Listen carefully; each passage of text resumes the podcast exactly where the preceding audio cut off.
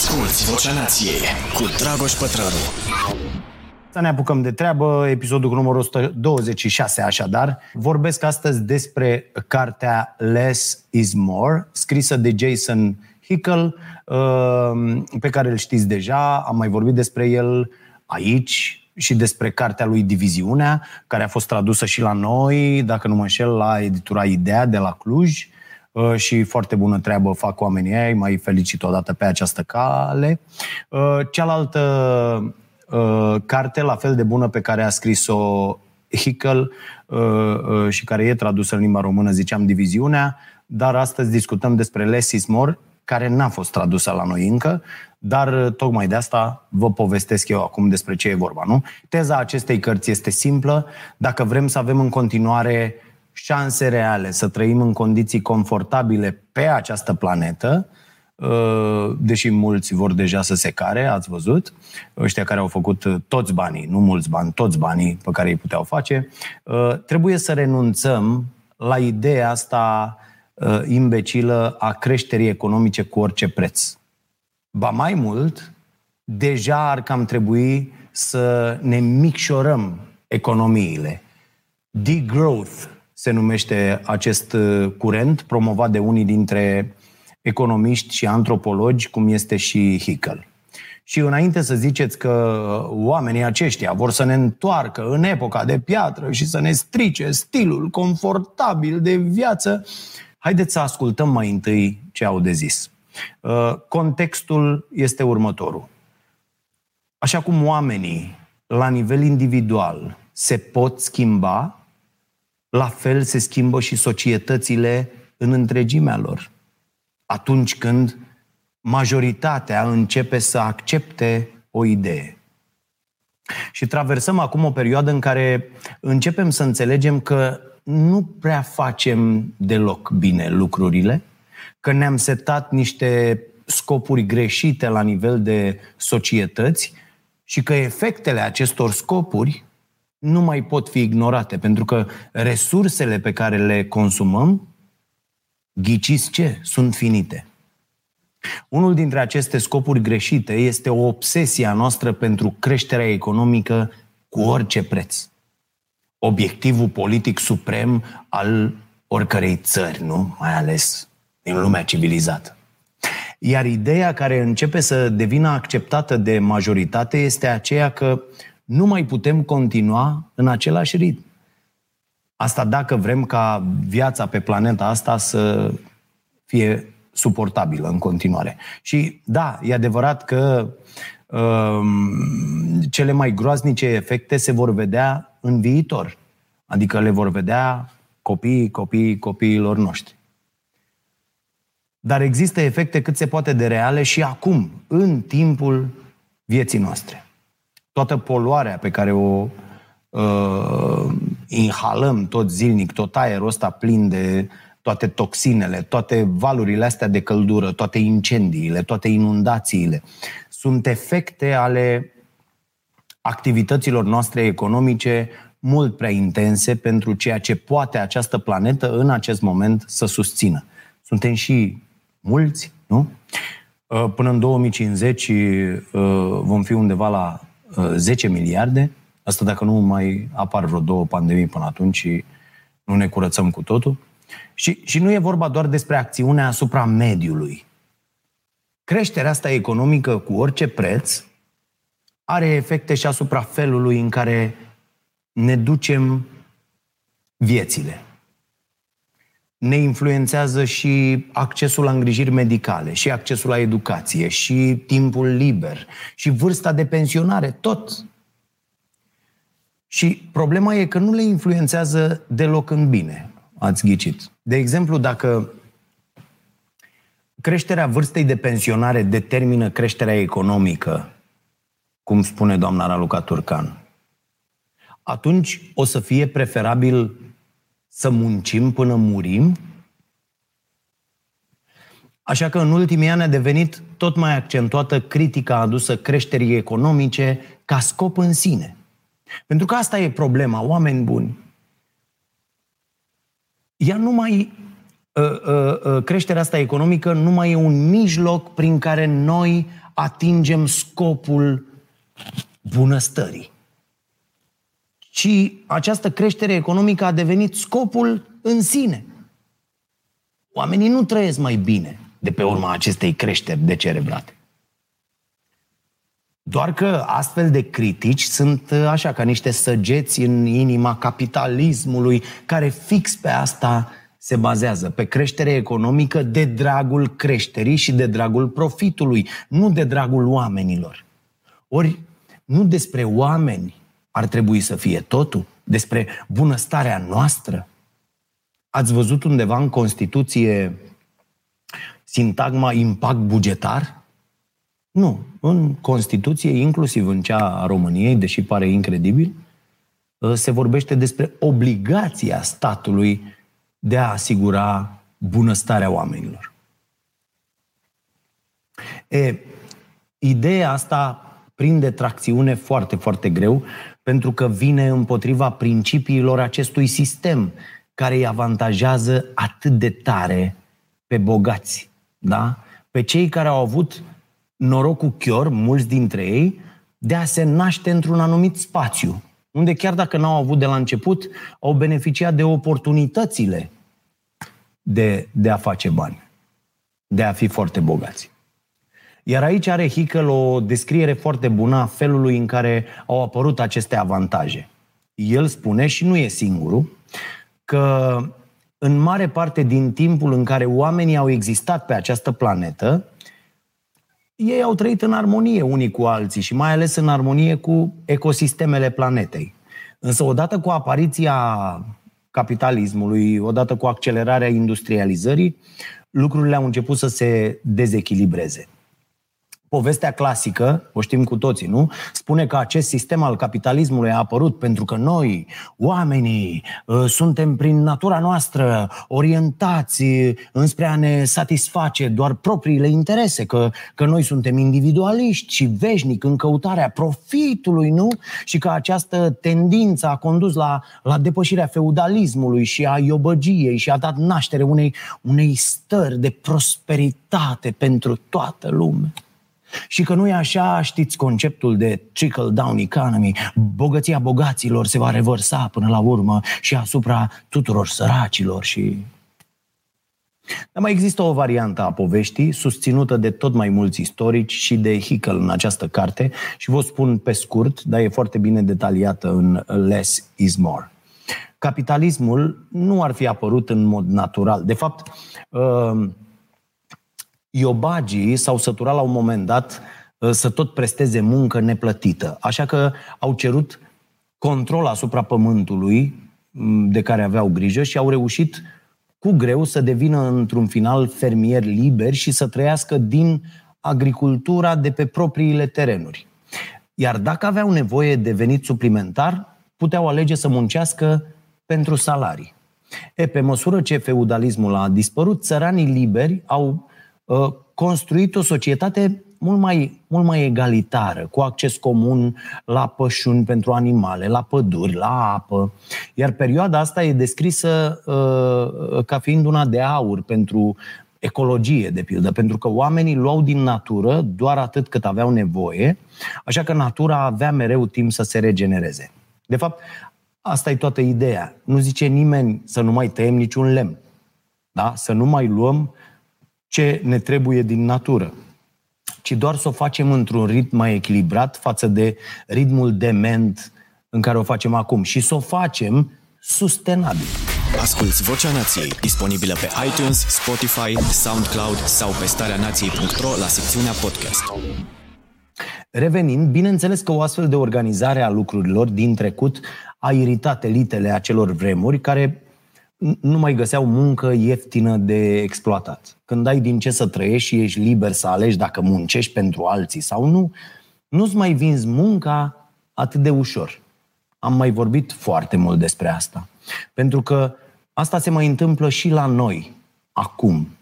Uh, există pe la televiziuni de-astea ahtiate după uh, piață liberă cu orice preț și uh, capitalism, niște reporteri care mă rog, n-au mai deschis o carte de la Capra cu trăiesc, dar se miră că oamenii de la țară, care au o bucată de pământ, o grădină, câteva animale, nu vor, domne, să lucreze pe salariu minim sau chiar salariu ceva mai mare pe economie de dimineața până seara la trei comune distanță.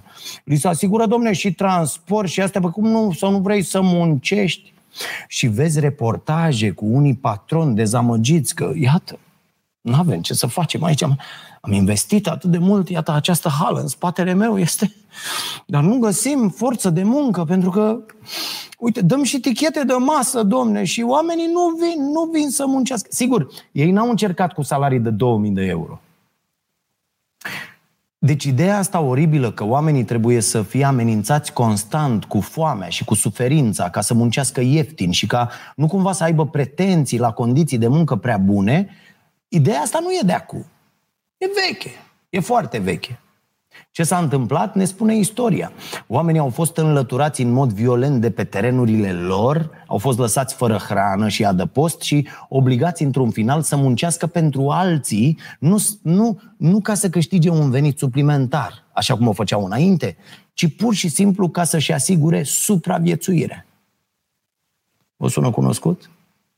Istoricii spun că primele sute de ani de capitalism au generat niveluri de suferință nemai întâlnite până atunci. Hickel spune că o parte importantă în formarea capitalismului a fost schimbarea percepției oamenilor despre natură, care devenea doar o resursă ce trebuie exploatată și apoi schimbarea percepției despre muncă.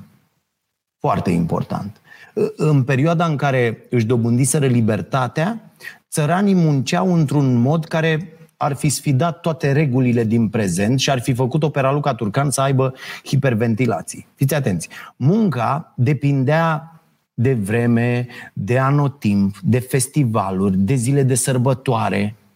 Ce zicem noi acum? Inclusiv eu am comentat de multe ori asta la emisiune, când eram mult mai prost. Uh, și, și foarte mulți o spun. Ia uite, bă, câte zile libere, bă, dar ce dracu? Păi dacă stăm, bă, că suntem niște putori, bă, de-aia n-avem, de-aia nu suntem nicăieri, că stăm ca niște putori. E, oamenii munceau în trecut atât cât aveau nevoie și petreceau restul timpului bucurându-se de viață. Păi cum să poate, domne, așa ceva? Cum am mai întrece noi PIB-ul Ungariei dacă ne-am bucurat de viață toată ziua? Dacă am fi niște lepre? Apropo, Noua Zeelandă, căutați, a scos PIB-ul ca indicator al bunăstării. Dă tot, da. Și au băgat picioarele în el de PIB. Și au dat seama că totul trebuie să fie despre oameni, despre trai decent, nu despre PIB. Ehm, tot din trecut. Uh, bineînțeles că elitelor acelei perioade nu le convenea această stare de bine a oamenilor, așa că au existat mai multe mișcări menite să, să insufle sentimentul ăsta că uh, starea de inactivitate este mama tuturor viciilor și că orice persoană trebuie forțată, domne, să muncească. Sunt mulți politicieni la noi care încă au această credință. Au contribuit la asta și filozofii și scriitorii acelor vremuri. De atunci intelectualii erau otrăviți, da? Ă, ă, ăștia aveau grijă să, să insereze câte o astfel de idee prin lucrările lor. Apropo, am o ă, carte de povestea cu a ieșit, mi se pare că tot la publica foarte ca lumea, nu știu, 111 ah, lecții de istorie sau ceva de genul ăsta, foarte ca lumea. Și în prima povestioară de asta un idiot, ăsta care a scris cartea, uh, i-am dat-o și lui Fimiu să o citească, e, e extraordinară, distruge uh, uh, toată um, povestea de dragoste, cea mai frumoasă poveste de dragoste din toate timpurile, frumoasa și bestia, și povestește el acolo cum o doamnă, uh, Villeneuve mi se pare că o chema, uh, cea care a scris frumoasa și bestia, a scris această uh, uh, poveste în, uh, uh, ca un argument pentru fetele uh, uh, din uh, Franța uh, speriate de uh, căsătoriile aranjate, că în uh, spatele sau uh, uh, fiecărui bărbat urât, prost, bădăran, care te bate și care nu știu ce și care așa, se poate ascunde un prinț extraordinar, așa că acceptați căsătoriile astea aranjate. Nasol! Așa, bun, revin. Și uite așa, încet, încet, până prin anii 1700, toate aceste idei au condus la acceptarea generală a faptului că inactivitatea e un păcat. Că timpul înseamnă bani, iar profitul oameni buni este dovada succesului. Tot prin acea perioadă, pământurile au început să fie lucrate tot mai intens, să fie maximizate uh, uh, producția și productivitatea, fără ca natura să mai aibă timp să se regenereze. Oamenii au fost uh, uh, încurajați să-și organizeze timpul în jurul muncii și al productivității. Iar sărăcia a ajuns să fie uh, uh, un, privită ca un eșec moral uh, și ca un rezultat pus exclusiv pe seama acțiunilor personale. Auziți asta de la Băsescu încoace, este nebunie, mai ales de la PNL, de la ăștia de la Pedeliș, nu zic, e, e o nenorocire. Ura față de oameni la, la acest partid, la PNL, a ajuns la niște cote așa fantastice. Ce spun ei? Ești sărac pentru că nu muncești suficient și nu muncești eficient. Ești sărac pentru că n-ai avut grijă să te duci suficient și să nu știu ce. Da? Tot, tot așa auzim în, în zilele noastre. Niște oameni care nu știu că sărăcia te condamnă pur și simplu. Se urcă pe tine și ies de acolo unul dintr-o mie. Da? Nu, nu mai mult. Niciodată mai mult. Uh, și eu vă spun, am, am de când mă știu un sentiment foarte nenorocit de vinovăție când stau. Mi-e și frică să nu înceapă să-mi placă. Găsesc imediat ceva de muncit. Și mi se pare fascinant cum ajungem noi să preluăm generație după generație niște idei care au fost construite într-un alt timp, în niște uh, uh, contexte complet diferite de cel în care ne aflăm noi astăzi și, și cum ajungem să le tot cărăm după noi, așa să le considerăm adevăruri absolute. E la fel incredibil cât de greu ne e să ne debarasăm de niște gânduri ale unora care au trăit cu sute de ani înaintea noastră. E, și uite așa am ajuns uh, în zilele noastre uh, când toți avem nevoie de joburi și de salarii ca să supraviețuim. Iar aici Hickel vorbește despre o capcană a productivității, pentru că acest sistem uh, uh, trebuie să, să mențină în viață uh, orice activitate sau chiar niște activități absolut dezastruoase pentru ca oamenii să aibă un venit, nu? Să fie evitată o catastrofă socială. V-am tot povestit despre o anchetă pe care am scris-o eu uh, despre uh, poluarea pe care o, o făcea și o face la Ploiești, Lucoilu, uh, o fac și ăia de la Petrobras, o fac foarte mult și am primit amenințări de la cetățeni simpli, amenințări foarte nasoale, cum că să nu mai scriu despre așa ceva pentru că ei își pierd locurile de muncă. Și uite așa ajungem să producem, poate ați văzut, banane decojite de coaja lor uh, naturală, dar ambalate în plastic. Nu știu dacă mai există acum, dar existau acum câțiva ani, am văzut uh, articole pe tema asta. Sau ajungem să producem nu știu ce senzor care spun câte o mai e în frigider ca să nu mai fii nevoit să deschizi tu ușa, să te uiți, să nu știu ce, ăsta e un upgrade care să face niște mizerii complet inutile. E, dar mizeriile astea contribuie la creșterea economică și creează locuri de muncă, nu? Așa că uh, uh, producția lor va fi încurajată dacă scopul creșterii economice cu orice preț nu se schimbă. Problema e, dragii mei, că folosim cantități uriașe de resurse ca să producem toate lucrurile astea care aduc în final creșterea economică, obiectivul suprem. Bineînțeles că oamenii de știință ne tot spun că uh, planeta noastră are și ea o limită de consum, de, de materiale, iar dacă trecem peste această limită, ceea ce se pare că s-a cam întâmplat, ecosistemele încep să se destabilizeze iremediabil. Limita e oricum uriașă, e undeva la nivelul miliardelor de tone, dar chiar și așa, noi tot o depășim cu, cu producția asta aiurea. Câtă mâncare se aruncă, nu, nu mai zic, o, o să revin și la chestia asta. Iar toate astea se întâmplă pentru că teoria clasică spune că nu se poate altfel, domnule. Ce vrei dacă nu se poate altfel? Dacă vrem ca tuturor oamenilor să le fie bine într-un final, trebuie să consumăm din ce în ce mai mult. Asta a fost teoria din totdeauna, pe asta se bazează toți cei care ne prezintă cu atât entuziasm, inclusiv la televizor, creșterile de PIB. Eu am impresia că oamenii ăștia sunt pur și simplu demenți. Din păcate, în realitate, vă dădeam și exemplu Noi Zeelande, unii au înțeles că lucrurile nu mai stau de mult așa. Iar săptămâna trecută s-a întâmplat uh, ceva foarte, foarte interesant care demonstrează încă o dată că teoria e proastă.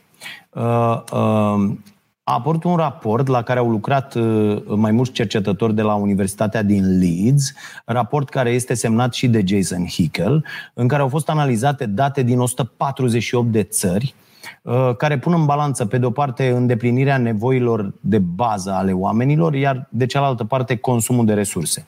Concluzia e simplă. Uh, uh, statele depășesc limitele, limitele planetare mult mai repede decât reușesc să asigure nevoile de bază ale cetățenilor. Se vede clar din calculele acestor oameni, foarte frumos uh, uh, puse acolo în niște grafice, că uh, progresele sociale ale țărilor au fost foarte lente, în timp ce consumul de resurse a explodat. Și asta se întâmplă când, în realitate, tot sistemul economic e, e organizat înspre cu totul alte interese, nu spre creșterea bunăstării tuturor oamenilor. Adică nu prea mai merge să tot spui că e nevoie de creștere economică doar ca să asiguri creșterea nivelului de trai. Da, așa cum se întâmplă cu orice idee care vine să tulbure puțin ceea ce percepem ca fiind normalitate, ă, există și foarte multe voci care critică, bineînțeles, această mișcare promovată de Hickel și de alții ca el. Și mie mi se pare o, o, o critică de asta fără înțelegerea subiectului, pentru că Hickel și toți ceilalți economiști și antropologi uh, care trag aceste semnale de alarmă nu propun să ne facem viața mai puțin confortabilă, ci doar să echilibrăm lucrurile, să, să stabilim mai clar ce, a, ce anume înseamnă confort, unde exagerăm în consumul nostru și să nu mai luăm din natură mai mult decât se poate, doar ca să atingem acest scop absolut cretin al creșterii economice, uh, uh, scop pe care tot niște oameni Uh, l-au setat și care tot de oameni, nu e așa, poate fi schimbat. Pentru că în final nu e vorba despre noi versus planetă sau noi versus alte specii. Ne păcălim singur cu ideea asta. Că îi mai auzi pe unii, o să muri, o să, o să omorâm planeta, o să omorâm pământ. Planeta își va reveni și va continua să existe și mult după ce noi ne vom fi făcut uh, singuri condițiile de viață insuportabile. Soluția ar fi să ne regândim cumva locul în natură, să începem prin a renunța la ideea asta că, uh, o să vă dau și soluții concrete imediat, să renunțăm la ideea asta că omul domină lumea naturală și să trecem la o altă filozofie, o altă viziune, una care uh, să-și aibă rădăcinile în ideea de, de reciprocitate, de colaborare și de regenerare. Și există câteva soluții foarte concrete pe care le propune Hickel. Vă dau doar câteva exemple. 1. Oprirea deteriorării programate. V-am mai povestit despre supărarea mea cu uh, uh, periuța de dinți care se strică după un anumit uh, uh, număr de folosiri. Și sunt foarte multe produse la care se întâmplă treaba asta. Știți scandalul de la compania Dell, v-am mai povestit despre el, erau niște imprimante programate să scoată 18.000 de pagini. După se stricau și trebuia să le înlocuiești. Asta este deteriorarea programată. Vi recomand aici pe Serge Latuș, este tăticul lor, a studiat foarte mult asta și s-a și tradus la noi, la editura Seneca. Producătorii sunt interesați să vândă cât mai mult, nu să folosească resursele într-un mod sustenabil. Așa că ei vor practica ceea ce se numește și explică Serge Latuș obsolescență. Da? Așa se numește. Adică vor crea produse cu o durată de viață limitată, care să fie rapid înlocuite de altele mai moderne. Uh, uh, da, că mai vin și cu chestia asta cu moda. Nu poți să fii demodat să ai un telefon mai nu știu cum, oricum se strică, am văzut. Deci dacă nu ți iei telefon, ultimul telefon, celălalt în timpul strică ei, cumva îl strică, nu mai, nu mai merge făcut update, nu mai și să duce naiba. Tot, tot despre asta e vorba. Da? Sau aceiași producători vor, uh, uh, vor crea niște produse care să fie atât de greu de reparat, că mai bine îți cumperi altele noi. Ați văzut, la mașină de spălat, a, bă, bă, ginia, bă, bă, bă, mai bine ia cu alta nouă, uite, la reducere. Doi, deci, unu, asta cu obsolescența. Doi, reducerea cheltuielilor de publicitate. Pare destul de aiurea să vorbesc despre asta, dat fiind că noi trăim din uh, publicitatea care se face la emisiunea Starea Nației. Dar, practic, în acest moment, 9, peste 90% din industria de advertising nu mai face absolut nimic pentru a-i ajuta pe oameni, pe clienți să ia decizii bune. E doar o mașinărie de manipulare care îi determină pe oameni să cumpere produse de care nici măcar nu au nevoie. Iar asta nu face decât să, să întrețină o cultură a consumului excesiv. 3 trecerea de la proprietate la folosință. Și, și aici lumea va ridica așa sprâncenele, se va gândi la comunism, la... Nu, nu despre asta e vorba. Ideea e că deținem foarte, foarte multe lucruri care, sigur, ne sunt necesare, dar pe care le folosim foarte, foarte rar. De pildă, tot felul de scule pe care le ții acolo uh, uh, pe un raft doar în caz că vreodată ai nevoie să mai repar ceva prin casă. E, toate aceste scule ar putea fi deținute în comun cu, nu știu, vecinii de scară, de exemplu, sau ar putea fi împărțite între casele dintr-un cartier. Alt exemplu, o mașină performantă de tuns iarba. La ce dracu trebuie să avem toți mașini de tuns iarba? Nu? Chiar, chiar are fiecare nevoie de o astfel de mașină? Nu. Ar putea fi achiziționată o singură mașină foarte bună, care durează foarte, foarte mult și se pot uh, înlocui piesele de schimb, pentru că există și astfel de uh, mașini, și să fie 10 proprietari, 20, chiar dacă nu stau unul lângă altul, îți zici, da, bă, îmi trăiești și mie sâmbătă, mai ia-o, bă, cine o ia, care o ia și ce face. Uh, da, sigur că asta ar veni la pachet cu o mai mare grijă pentru lucruri, uh, un sistem prin care să ne asigurăm că se păstrează cumva comoditatea de a avea acces când vrei tu la ceva, că ăla care are scula nu, că îți răspunde la telefon sau... Da, dar nu e greu. Aici e vorba de obișnuință și de dorința de a colabora pentru binele tuturor. 4. Să oprim irosirea hranei. Foarte important. Problema cu hrana irosită e o nebunie absolută. 50%, oameni buni, 50% din hrana care se produce anual pe glob se aruncă. 50%. Da? Și zeci de milioane, sute de milioane de oameni mor de foame. Există legi care pedepsesc deja irosirea hranei în Italia, în Franța, ă, are și România niște legislații în zona asta. Da, nu știați? Dar e nevoie de mult mai mult decât niște cuvinte scrise pe foaie. La naiba, noi avem politicieni care în fiecare zi încalcă Constituția, deci despre ce vorbim? Și aici chiar e util uneori să ne gândim, unii dintre noi, dacă chiar avem nevoie de tot ce punem în coșul ăla de cumpărături. 5. Reducerea activității în industriile care distrug mediul. Știați că mai mult de jumătate din pământul folosit pentru agricultură este uh, destinat uh, uh, creșterii uh, vitelor. Și ai zice că nu e o problemă. Dar carnea de vită acoperă doar 2% din consumul caloric al omenirii. Deci foarte mult spațiu pentru un rezultat foarte mic. Și asta e doar un exemplu. Nu vă mai zic ce fac uh, uh părțurile pe care le dau vacile, cât din poluare înseamnă asta. Că e, uh, cifra este peste mașini. Partea bună e că soluțiile există și că sunt destul de multe. Problema e că toate aceste soluții trebuie aplicate într-un mod care să nu adâncească și mai mult inegalitățile, pentru că de la asta cred eu că trebuie să plecăm. Multe dintre nenorociri vin uh, uh, doar din țările bogate. Și nu trebuie să împărțim vina egal pentru starea în care ne aflăm. Și asta e ceva foarte, foarte important.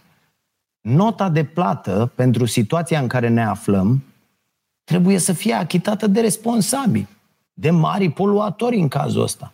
Ați văzut la criza economică din 2008, că așa face capitalismul, odată la 10 ani, să, să bulește. Știi? Să bulește, pur și simplu. Cine plătește? Plătesc oamenii. Oamenii, nu plătesc corporațiile, nu plătesc băncile, nu plătesc șmecherii, plătesc oamenii. În pandemia asta, bogații planetei au devenit și mai și mai bogați, mult mai bogați. Soluțiile astea despre care vorbim nu trebuie să vină tot pe spatele și pe cheltuiala muncitorilor și a oamenilor săraci. Pentru că n-am rezolvat nimic dacă așa se întâmplă. E o chestie foarte importantă. Nu poți rezolva injustiția tot prin injustiție. Da? Cum fac arbitrei pe la fotbal. Le dau și ăstora 11 metri, chiar dacă n-a fost, că nu sunt sigur dacă a fost dincolo. Da? Avem totul de pierdut și o lume de câștigat. Așa își încheie Hickel cartea și tot așa filozofic închei și eu acest podcast și trec la recomandări. Intrați pe site-ul făcut de cei de la Universitatea din Leeds. E foarte interesant ce au făcut acești oameni acolo. Există niște grafice interactive unde poți să faci comparații între țări sau poți să vezi uh, pentru fiecare țară în parte cum a evoluat consumul de resurse, cum sunt uh, îndeplinite nevoile de bază ale oamenilor. Se poate vedea și situația României din anii 90 până în 2015 în toată această perioadă, cele mai mari probleme din țara noastră au rămas sărăcia în muncă. Adică oameni care, deși muncesc de dimineața până seara, nu au un trai decent. Da? Alte probleme sunt protecția socială, știți? Dar știm noi problemele noastre, nu? Uh, satisfacția vieții, lipsa accesului la apă uh, uh, curată, la servicii de canalizare. Aveți linkul, vi-l lasă Caterina. Și apropo de limitele planetare, există un film pe Netflix, se numește Depășirea limitelor. Uh, are la bază tot, uh, tot modelul ăsta în care sunt reprezentate nevoile oamenilor și limitele planetei.